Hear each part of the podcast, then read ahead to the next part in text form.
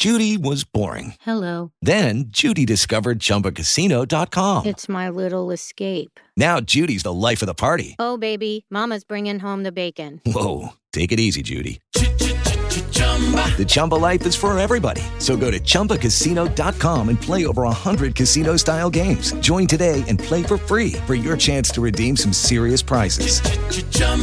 Chumba Casino dot com. No purchase necessary. Void where prohibited by law. eighteen plus terms and conditions apply. See website for details.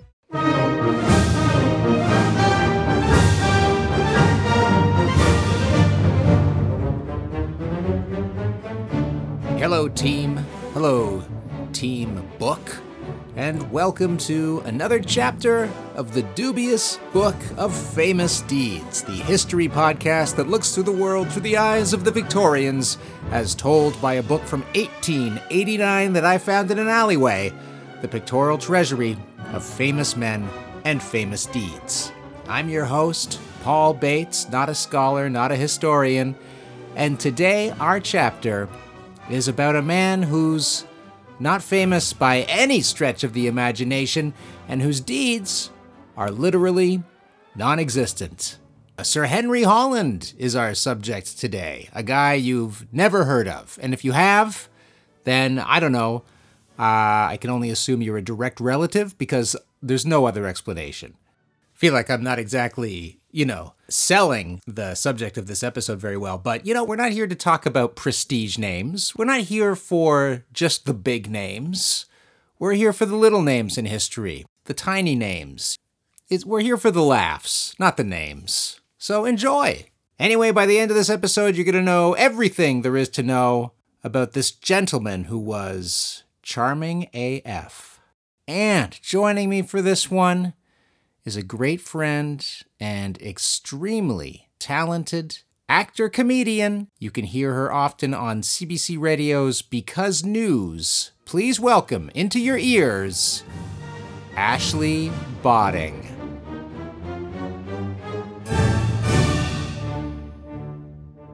Okay, so as I said, Ashley, this is neither a famous man, uh, and he has done no famous deeds. It's already uh, you know, contradictory to the premise of this book. Yeah, and yet he's he's top twenty chapters, top this guy. twenty chapters, yes. Who is he? Well, let me ask you, have you heard of a guy named Sir Henry Holland? No, I have not, but he's clearly knighted, so he did something. Here's something I just learned looking this up, is that you don't have to be a knight to have Sir. Henry Holland was a baronet. A baronet is a member of the lowest hereditary titled British order with the status of a commoner, but also able to use the prefix Sir. So it gives you nothing except the prefix Sir so that you can put yourself aside from the commons, you know?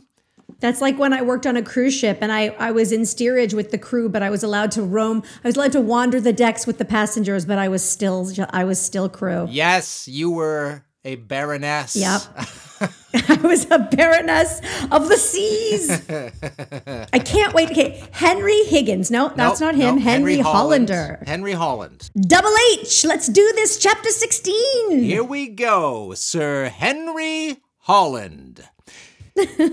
It was no idle boast for Sir Henry Holland to be able to say that, dating from the commencement of the century he had lived, an intelligent and omnipresent spectator through seventy-two of the most exciting and eventful years of the world's history, that he had seen the political and social aspect of most civilized nations in both hemispheres transformed three or four times over, including the fall of two empires, two monarchies, and three or four republics. I'm going to stop you right there. Go on, yes, okay. All this guy has done so far is lived seventy-two years. This is what I'm hearing. That's his accomplishment. Yeah. Stuff happened, and he was alive during the time.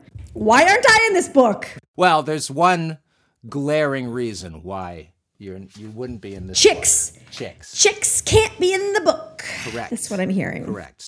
Um, okay. okay, seven, seventy-two years old. Let's so he's been watching empires rise and fall, monarchies, three or four republics, to say nothing of the provisional governments in France. What an opening sentence. Basically, they're saying he's lived through seventy-two years of the most exciting years in the history of the world. Do you think there's anybody out there in history who at the end of their lives were like, honestly, this was kind of a letdown of an epoch? Like, we really... It's like, listen, uh, Henry Holland got a bunch of republics, a lot of changeover, mm-hmm. just uh, the same same autocrat for me the whole time. Garbage, garbage life. According to Wikipedia, in the lifetime of Henry Holland, thirty-one empires and republics fell between seventeen eighty-eight and eighteen seventy-three. Well, this book is probably referring to the ones in Europe, like the Holy Roman Empire, the French Empire, the Kingdom of Prussia, the republics of Genoa and Venice. So shit did happen in his lifetime. Busy time. I mean, I feel like anybody who lives presumes that they are living in the most exciting time. And maybe they are, because maybe life becomes more and more eventful uh, with every passing generation. But all I'm hearing, again, so far is that he didn't die during this time. That's all he accomplished was breathing during this time. Like... Bates, I, I, I, there are other people who also didn't die in this time. Are they chapter sixteen? They are not. W- why him? Ashley, we are just getting started. And honestly, though, you'll still be asking that question by the end of this chapter. Okay. All right, here we go. Next sentence. He had crossed the Atlantic sixteen or seventeen times. Okay, now we're doing things. That's he's a traveler. He's a noted traveler. He went places and he wrote about them. Okay, he crossed the Atlantic sixteen or seventeen times, traveled over more than twenty-six thousand miles of the American continent, made four expeditions to the east, three tours in Russia, two in Iceland, several in Sweden, Norway, Spain, Portugal, Italy, and Greece, innumerable voyages to the Canary Isles, the West Indies, Madeira, et cetera, and, to use his own words, other excursions which it would be useless to enumerate. What's he running from? What's he running from? He had the wanderlust. Madeira, et cetera? Yeah, they ran out of... What else was et cetera? I think by the end, what they're saying, I think they've gotten to vacation destinations by the end there. I mean, the Canary Isles, West Indies, Madeira, like he's just taking vacations at that point, right? Yeah, he's going to the Club Meds. Mm-hmm. Uh, there's these. This is a land of no planes. So it's uh, he like spent, he must have spent the vast majority of his adult life like on by ship, by sea, by land. Like he must have been traveling many places. And then once he gets there, there's no time. He's got to turn around and go back because he's got to got to get back to Norway. Well, it does sound like an extraordinary amount of time traveling. And when you put it that way, like, yeah, he's on a boat or a, a train or before trains on a carriage, being pulled by horses. And do we know for sure that this guy doesn't lie a little bit, right? Do we know that he's not going down the hub and being like, yeah, I've been to Norway five times, been to Madeira, it's that's like four, sixteen times. Like, is anyone fact-checking Henry? It could have been that Henry himself wasn't lying, but the people who are writing about him are, because they are no strangers to hyperbole. Incidentally, pretty sure this is an obituary ripped from the Times of London that we're reading. Why do you think that? Because it's not the first obituary plagiarized from the Times of London in this book. Okay. What I love is that they say he traveled twenty-six thousand miles across America alone. Uh, the United States from coast to coast is two thousand eight hundred miles across. That's thirteen trips back and forth. North and South America extends eighty-seven hundred miles from end to end. The circumference of the Earth is just under twenty-five thousand miles. So they're saying he traveled more than the circumference of the Earth just in the United States. They also said Jesus walked on water. I mean, again, I just, I'm not entirely sure that this happened. All right, let's keep going. He had associated in every capital in Europe with all that is or was most eminent for rank, birth, genius, wit, learning, and accomplishment. Oh, God. He could call every leading statesman of the United States and every president for the last half century his friend. In his professional capacity, besides a long list of royal and princely patients, he had the honor and deep responsibility of prescribing for six prime ministers of England, besides chancellors of the exchequer, secretaries of state, presidents of the council, chief justices, and lord chancellors. He was a doctor. Okay, I think the writer of this obit got paid by the word. Like, um, The the famous uh, writer, he wrote Oliver Twist. He got paid by the word. What's his name? Oh, Dickens? Thank you. Dickens got paid by the word. Dickens got paid by the words? I think so. Never pay an author by the words. And this is where we have this obit. Yeah. Now, I mean, a lot of questions are coming up for me at this point. So great, he's a doctor, overprescribing the prime minister, as we're glad to hear it. Yep. Where did he get the time to meet all these people and create these long-lasting friendships when he's going to Madeira, et cetera, all the time? It sounds almost superhuman. It does. It sounds like there's two of him. One is the busiest doctor in the world. The other is a man of leisure sailing around and just, uh, yes. you know... seeing the sights. We say deep responsibility because it is difficult to overestimate the influence of health on statesmanship, on the administration of justice, or on the general conduct of affairs. There were three occasions, Borodino, the third day of Dresden and Waterloo, on which the eagle eye of Napoleon was perceptibly dimmed by indigestion or physical suffering. And when Lord Tenterden's stomach was out of order, as it generally was after a city dinner from his extreme fondness for turtle.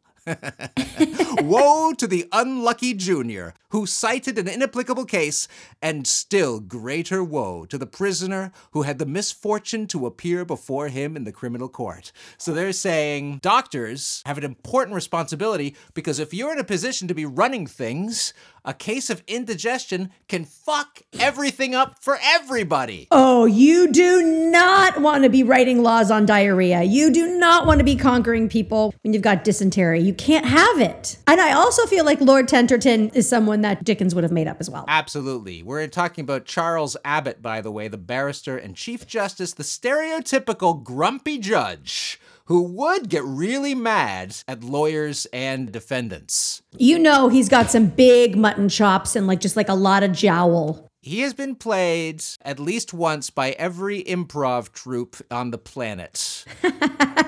They just don't know it. In terms of Napoleon, at Borodino, it is said that he was sick with a bad cold, although most of his forces were suffering from typhus. At Dresden, he suffered from uncontrollable diarrhea and vomiting. And it is believed by historians that Napoleon was suffering from hemorrhoids on the morning of the Battle of Waterloo, which prevented him from riding his horse to survey the battle. Look, I know there's a lot of historical importance there, and I know you maybe want to talk about that, but I just really have to go back to, when is diarrhea ever controllable? Like, when, like, when is anyone ever like, yeah, I got some diarrhea. It's under control. I, I can walk to the bathroom if I want to. I don't even have to go. That's how that's how in control this diarrhea is. Yeah, diarrhea is by definition uncontrollable. Otherwise, it's just uh, poop. It's uh, that's all it is. uh, I know we could be talking about Napoleon, but I want to talk about poo. I mean, the role of the doctor must have been ninety percent diarrhea. It, like there must have been... There must have been lords and ladies just feasting on turtle and, uh, you know, constantly uh, trying to fend off the specter of diarrhea. And he's probably making house calls all across the West End of London, just trying to control everyone's diarrhea all the time. Uh, just lay off the turtle, you guys. Clearly it has salmonella. Just lay off the turtle. Like, you don't have to have any experience with germ theory to know when I eat this, I poop that. Like... If you eliminate turtle from your diet, as I have... It's easier said than done, Henry. Easier said than done. You don't know the soft texture of turtle on my lips.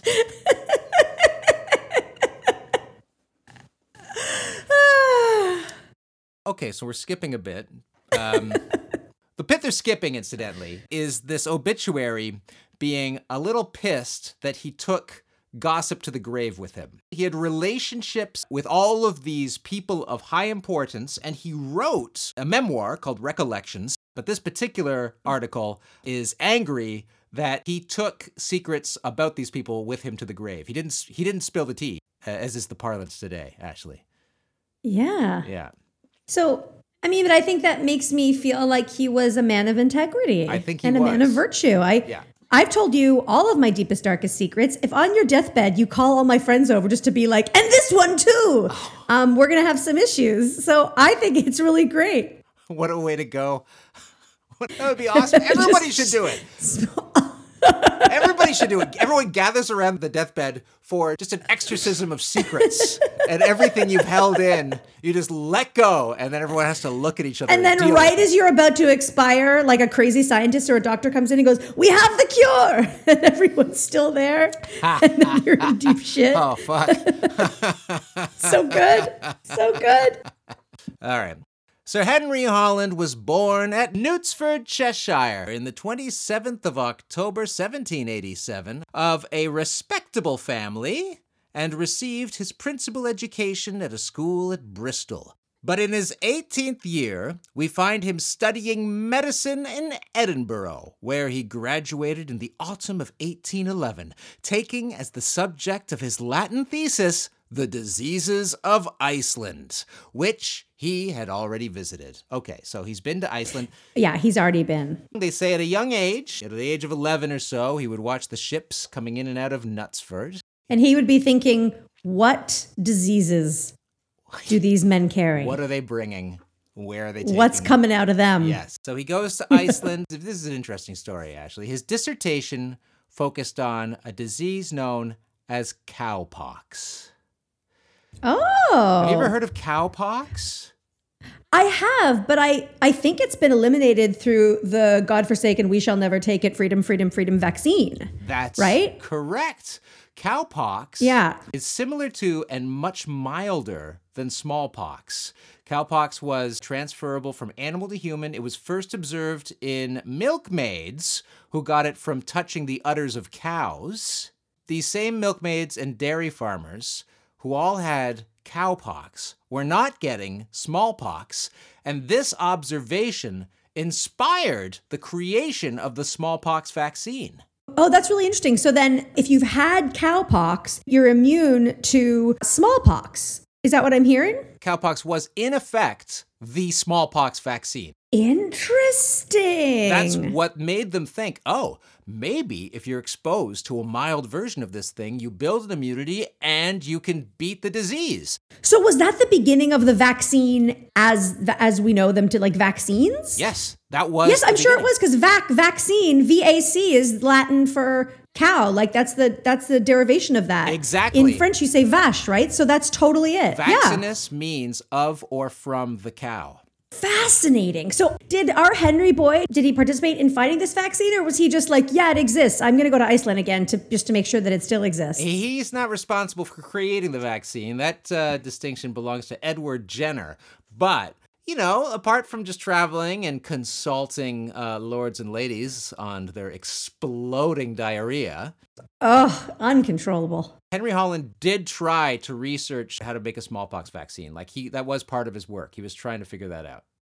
Okay, well, good for him. That seems like a, a good use of time. So cowpox, I thought that was fascinating. I had no idea about that. That's so cool. Of the three years yet wanting of the age required for admission to the College of Physicians in London, he resolved to appropriate the first part to a scheme of travel, embracing the Mediterranean and the countries bordering on it. The result was given in his Travels in Portugal, Sicily, the Ionian Islands, and Greece, published in eighteen fifteen, in which year Missus Piazzi writes from Bath. Here's a quote from Missus Piazzi. I love this quote. "We have had a fine Doctor Holland here. He has seen and written about the Ionian Islands and means now to practice as a physician. Exchanging the sick ladies, say we wits and wags, for the sick ladies." That's some really fun wordplay. Well done, Missus Piazzi. Yeah, we made quite a lion of the man. I was invited to every house he visited at for the last three days. So I got the queue de lion, despairing of le coeur. Okay. Missus Piazzi and Henry are fucking. She called him fine earlier. Those two, those two vaccinated one another for sure. I think, I think he was fucking everybody. I think he was fucking people in Madeira. Yeah. I think he was fucking people in Norway. And then the list of other countries that you just read. This is a paperback romance. This is an erotic text adventure video game. Yes. Travels through Europe, meeting socialites and fucking. Yeah. And you know what? I bet he kept those husbands sick with diarrhea. He fed them more turtle so that he could fuck their wives. I can't go to bed tonight. I'm, I'm too sick with turtle. Oh, what a shame. Perhaps the doctor will keep me company. Oh, doctor. Hello, nurse. uh, Missus Piazzi is one of the people in this chapter who I, I think I would rather read about. Uh, she, uh, her name is Hester Lynch Thrale Piazzi, née Salisbury, a diarist, author, and patron of the arts. She was a very well-to-do daughter of Sir John Salisbury, the co-founder of Halifax, Nova Scotia. Wow. Yeah. Okay. She first married a wealthy brewer named Henry Thrall, with whom she had twelve children. Twelve. Stayed with him until his death. Once he died, she fell in love and married her children's Italian music teacher, Gabriele Mario Piazzi. She was roundly criticized for marrying someone so low in wealth and class, but she gave no fucks about it. Zero. Hester cared not at all. Yeah, she sounds cool. Yeah, and she fucks. Like, she's like, you know what? I got this old guy, twelve kids. I did my part. This guy can tickle the ivories. He can tickle mine. I have all the money in the world. My dad made Halifax. I don't have to answer to anybody. You ever had a Salisbury steak? Yeah, you're welcome. And her wordplay is exquisite. Oh, I want to read her diaries. Because she, she is a diarist. She's an uncontrollable diarist. Uh, wife to a diarist. Forced to take the warm, embracing arms of her physician. Oh, it's never not funny. We're going to take a quick break, and when we return, things get hornier still for Doctor Holland as he takes on the role of personal physician to the Princess of Wales herself. That and more after this brief but necessary break. Judy was boring. Hello. Then Judy discovered Chumba Casino dot com. It's my little escape. Now Judy's the life of the party. Oh, baby, mama's bringing home the bacon. Whoa, take it easy, Judy. The Chumba life is for everybody. So go to Chumba Casino dot com and play over one hundred casino-style games. Join today and play for free for your chance to redeem some serious prizes. Chumba Casino dot com. No purchase necessary. Void where prohibited by law. eighteen plus terms and conditions apply. See website for details. We're back. Hey, just a reminder, if you like the podcast, your ratings and reviews on Apple Podcasts, Spotify, and elsewhere go a long way towards the success of this show. So if you feel so inclined, get online and share your thoughts. Um, unless you hate the show, then just keep it to yourself. If you want to support the work I do researching and recording this podcast, you can check out buymeacoffee.com slash famous.deeds. You don't have to sign up or anything. It's just a quick and hassle-free way to support creators all over the internet. Let's get back to Henry Holland with Ashley Botting. In the summer of eighteen fourteen, he accepted the appointment of domestic medical attendant on Caroline, Princess of Wales, afterwards Queen, on an engagement to accompany her on her travels and stay with her during the first year of her intended residence on the continent. He saw a great many curious things and came into contact with a great many remarkable people while he remained with her, but he tells us next to nothing of them. He's a vault. He, he is a vault. a vault. First, do no harm. And he means that physically and also to people's reputations. Because mm-hmm. here's the thing with Caroline. Do you know anything about her? No. Caroline, Princess of Wales. She was engaged to George the Fourth, son of the Mad King George the Third. They were engaged despite the two having never met. George, first of all, George the Fourth sounds like a real asshole. George the Fourth was so deeply in debt that he would only be able to continue receiving an allowance on the condition that he married an eligible princess, which Caroline was. Her father was ruler of the Principality of Brunswick-Wolfenbüttel, which existed close to where Hanover is today. There were two problems with this. First, when they finally did meet, they hated each other immediately. This will be familiar. Caroline complained that George looked nothing like his portrait. You know those portraits of the Habsburgs, like the yeah. ones that were terribly inbred and their like chins come out way farther than their noses do? Oh, yeah. They're just like so inbred. And I look at those and I'm like, and that was probably flattering. Yeah. Like that was probably the best they could do. Scale my chin back a little bit. Let's say twenty-five percent. Okay, this is this is honestly the best I can do. So not only did they hate each other, but George had already illegally married another woman. Oh. Nevertheless, they were married. It was acrimonious. George drew up a new will, leaving everything to his fake wife and one shilling to Caroline, petty. And he gave his mistress, Frances Villiers, the position of Caroline's lady-in-waiting. So it sounds almost actively cruel. He sounds like a real dick. It's a real episode of, like, Downton Abbey happening here. Henry Holland, incidentally, I mean, I don't know if it's really crystallized yet in your imagination, but when you watch Downton Abbey, the doctor is always at dinner. Yeah. That's Henry Holland. He dines out every night yeah. with a different lord and lady, yeah. right? Yeah, because you need to have a doctor in your posse. You have to have a doctor like close by who's loyal to you. Yeah. Because you can't solve your own diarrhea. Like you need that doctor to show up and bring you whatever the Times version of Imodium was, right? Like you need yeah, that guy. Of course you, you need that guy in your corner. That's why you would invite him to dinner. He's the bottle of Pepto sitting at the end of the table. Yeah.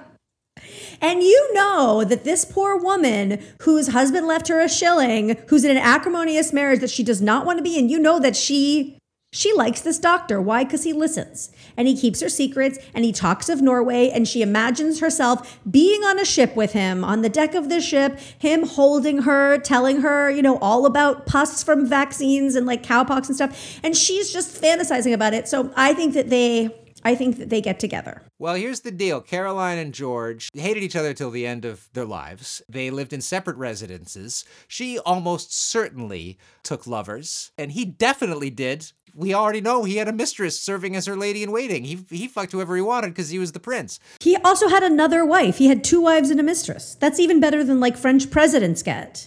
Nevertheless, Caroline was the popular one, and George was deeply oh. hated. She's the Lady Di, he's the Charles, here we go! She left England altogether to live in exile on the continent, where she could presumably could entertain whomever she wished, and Holland evidently joined her for the first year of that. Uh-huh. So imagine just taking the job of saying, like, uh, hey, um, I'm the next in line for the for the queen, I'm the princess, would you like to just spend a year with me and my entourage in Europe? Yeah, I guess. Sure. This is Henry Holland's life. This is why he's in this book, because he just went around and took invitations and lived and coasted off of his charm and good looks. That's what he was famous for, good looks and charm. Did, is there any mention... Because I'm either like, either he's married or he's like, and he's like fucking his way around the continent and Madeira, et cetera, or p- potentially our lovely Henry Holland was um, a gay man, and this was a really great way for him to evade having to marry a woman. He could just like be on the continent, be in Europe with fabulous people, and live um, a pretty blessed life that way. It does make me wonder if there was also a position of gay friend for the princesses of the time. Of course you would want one. That's what I'm wondering. Yeah. He did marry. Uh, and so I'm being a little disingenuous saying he fucked his way across Europe, but maybe he did fuck his way across Europe before marrying, right? Eventually he married. I'm sure he was a loyal. Yeah, if there's a point where you have to, yeah, unless yeah. you're a priest, you have to. Yeah, he married, yeah. he had kids. It sounds like it was a very happy union. Oh, that's nice. Yeah, yeah. But before that happened, I have no doubt that it was a full... Fuck fest.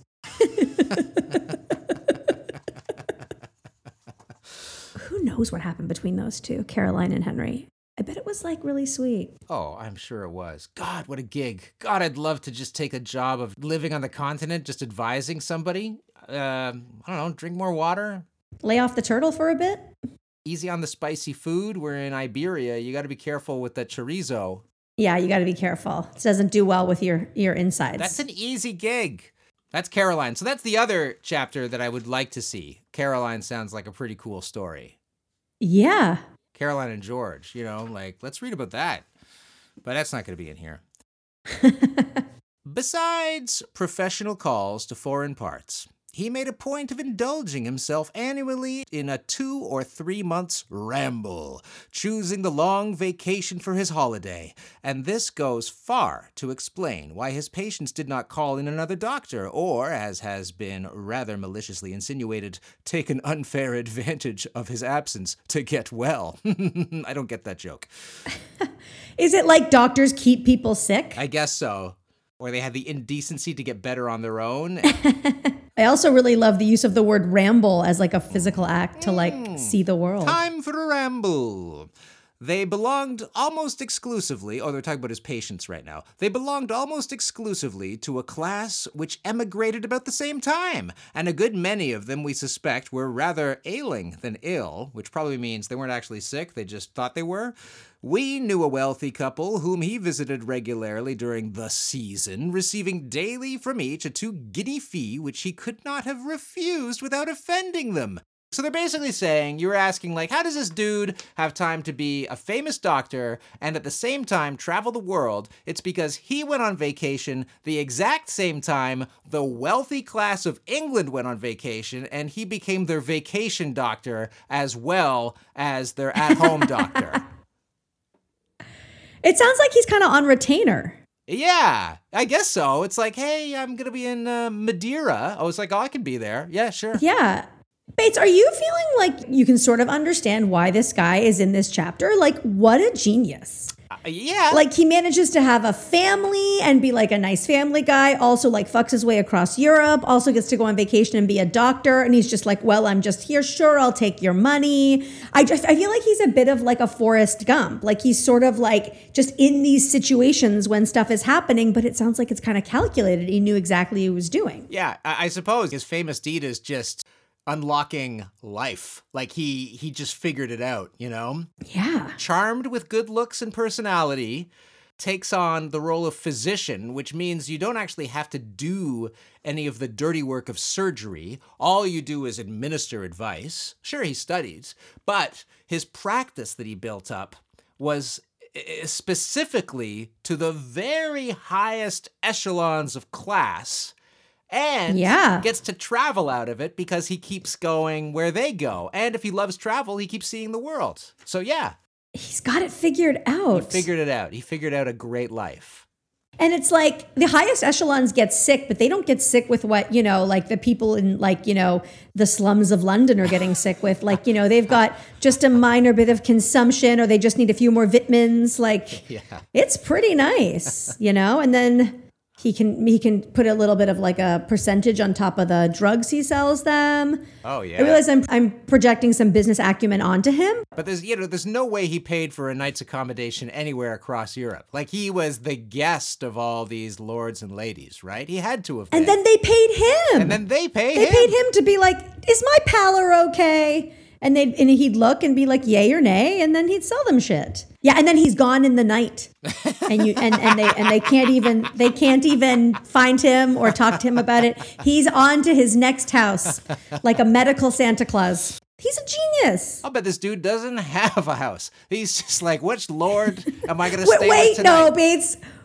Where does his wife live? Okay, all right. We know he has a wife. Where does she live in the house? Doctors are workaholics today. This guy is no different, right? Henry Holland was physician extraordinary and physician in ordinary to Queen Victoria. Physician in ordinary is the number one physician to the Queen, and extraordinary is one below. So if I am Ashley Botting extraordinaire and you're Paul Bates inordinaire, you're one above me. Doesn't sound right, does it? Yeah, I guess I have to start, you know, being the inordinaire. But then and then I'm saying I'm inordinary, and then it's like, what's wrong with her? Because yeah. language changes. uh, language does change. I'm trying to teach my dad that because he keeps saying the word puss to mean face. And I'm like, how does this end? How does this nightmare end? With that term coming back, that's how this ends. What a puss. Harvey Botting brings it full circle. Yeah. He's like, I love this puss. I'm like, Dad, I, I, can't, I how, how many times can I say it? How many times? How many chapters in Henry Holland's autobiography talk about... So is about pusses. Missus Piazzi had a lovely puss. Yeah, and then she asked him to check out the pallor of her puss. The pallor of Missus Piazzi's puss.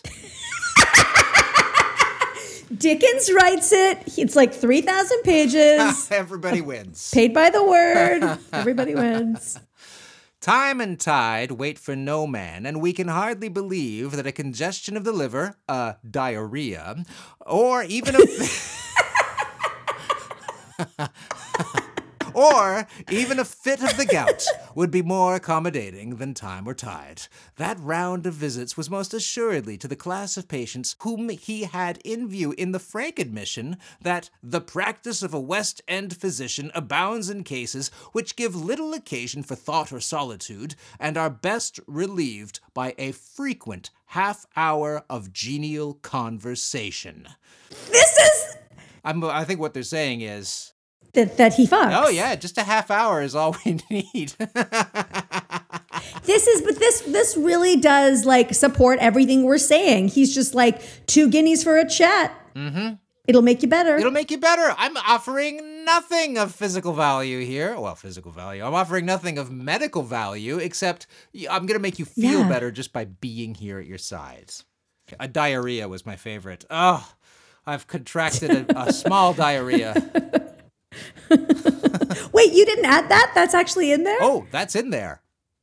Okay, wait, read it again then, because uh, uh, I thought you were just an aside to make me laugh. Time and tide wait for no man, and we can hardly believe that a congestion of the liver, a diarrhea, or even a fit of the gout would be more accommodating than time or tide. So time and tide wait for no man, but you know what really doesn't wait for anybody? A diarrhea. A diarrhea. That, that's a universal truth. I've got to start saying a diarrhea. I don't have diarrhea. I have a diarrhea. Yeah. So it's like an entity. It's like a, a thing inside me. Yeah. It's not an idea that's unending. It's finite.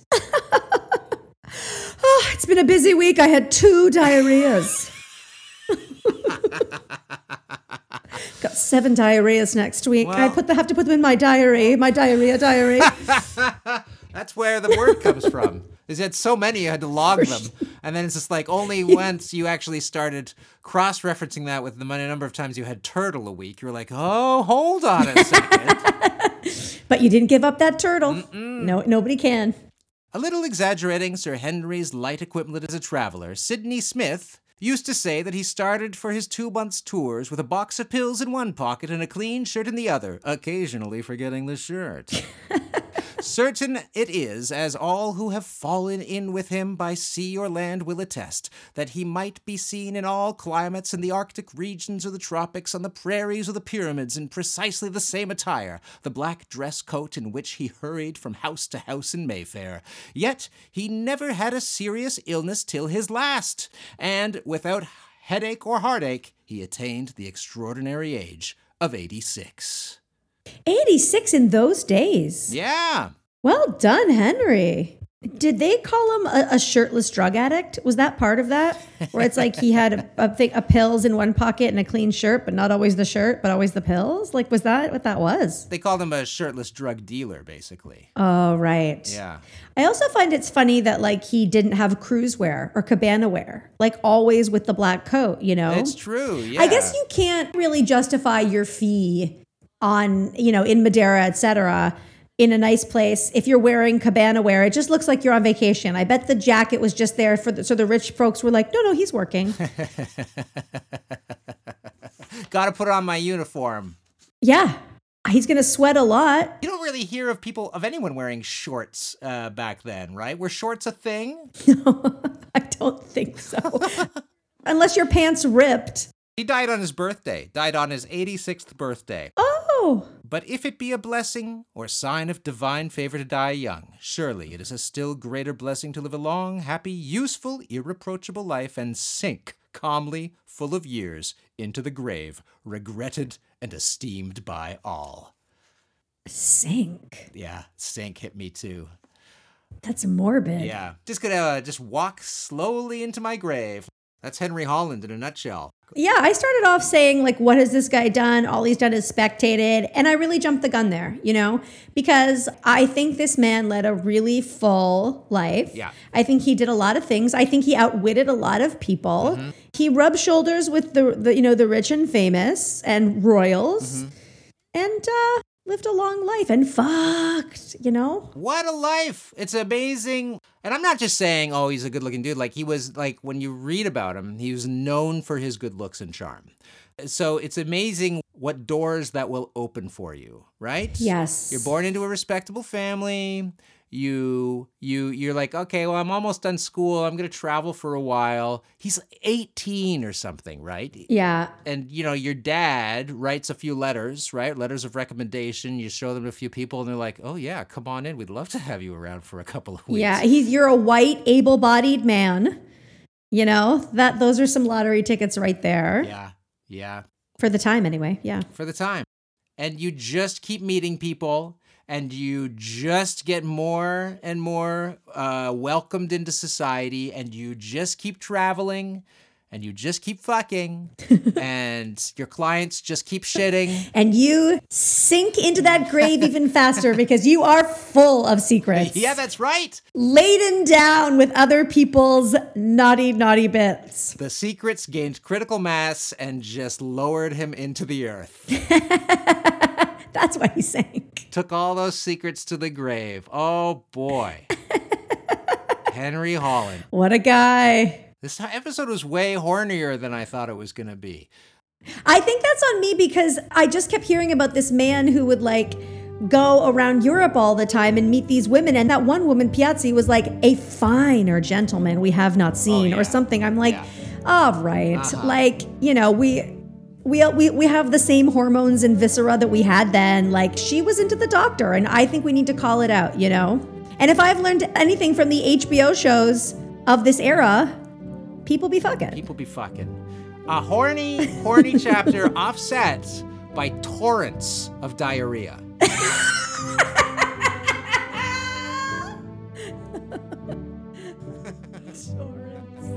You can find Ashley on Twitter and Instagram at Ashley Botting. You can hear her on C B C's Because News, and she's currently directing The Second City's latest review, so if you're in Toronto, go check that out at Comedy Bar Danforth.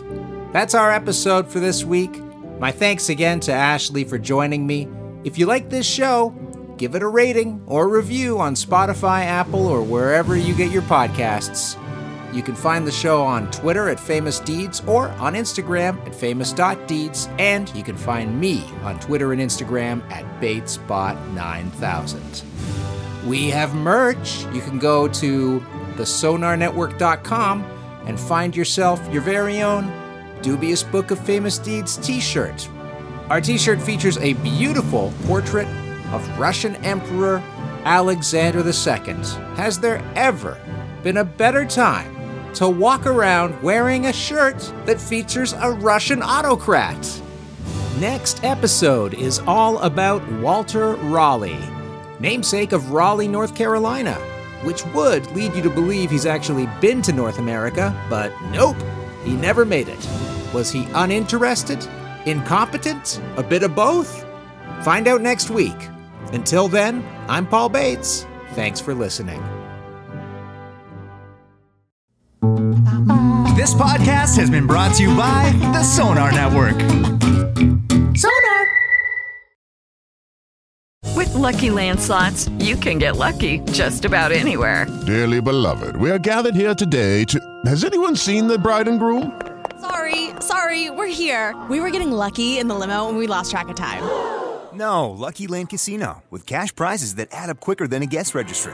In that case, I pronounce you lucky. Play for free at lucky land slots dot com. Daily bonuses are waiting. No purchase necessary. Void where prohibited by law. eighteen plus. Terms and conditions apply. See website for details.